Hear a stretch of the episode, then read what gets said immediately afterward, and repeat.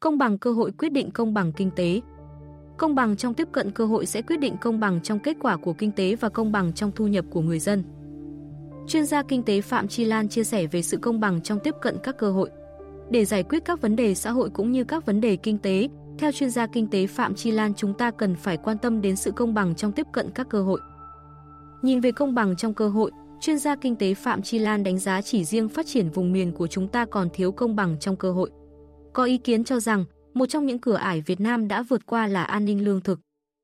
Chúng ta vượt qua cửa ải này là do khu vực đồng bằng sông Cửu Long, nơi cung cấp khoảng 65% tổng lượng gạo và 90% lượng gạo xuất khẩu của Việt Nam, chuyên gia kinh tế Phạm Chi Lan nói.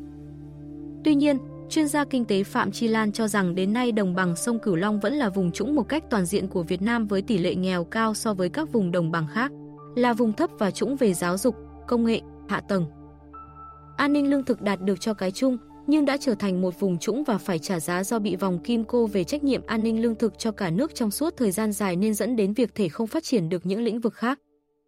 Chỉ đến khi có nghị quyết 120 NQCP năm 2017 về phát triển bền vững đồng bằng sông Cửu Long thích ứng với biến đổi khí hậu, với chủ trương cho đồng bằng sông Cửu Long được phép đa dạng hóa sản xuất nông nghiệp. Trước đây, khu vực này không có gì ngoài gạo, còn hiện nay đã ưu tiên phát triển thủy sản, trái cây và gạo. Chỉ cần một chủ trương đã làm cho nông nghiệp của vùng đồng bằng sông Cửu Long trong những năm qua khởi sắc và phát triển, chuyên gia kinh tế Phạm Chi Lan nhấn mạnh. Chuyên gia kinh tế Phạm Chi Lan chỉ ra rằng, mỗi khi đất nước lâm vào hoàn cảnh khó khăn thì lại dựa vào bệ đỡ nông nghiệp. Nhưng, chính tại trung tâm nông nghiệp thì lại luôn gặp khó khăn. Đơn cử, về hạ tầng nhiều năm nay chúng ta phát triển đường cao tốc nhưng rất ít được đầu tư ở đồng bằng sông Cửu Long. Chủ yếu đầu tư hệ thống ở khu vực phía Bắc mà không có kết nối nội vùng cho đồng bằng sông Cửu Long, cũng như giữa đồng bằng sông Cửu Long với Tiền Phong. Hồ Chí Minh là trung tâm kinh tế của phía Nam, đây cũng là nền kinh tế động lực rất lớn của đất nước. Qua đây cho thấy đầu tư giữa các vùng miền cũng có sự không công bằng, chuyên gia kinh tế Phạm Chi Lan bày tỏ.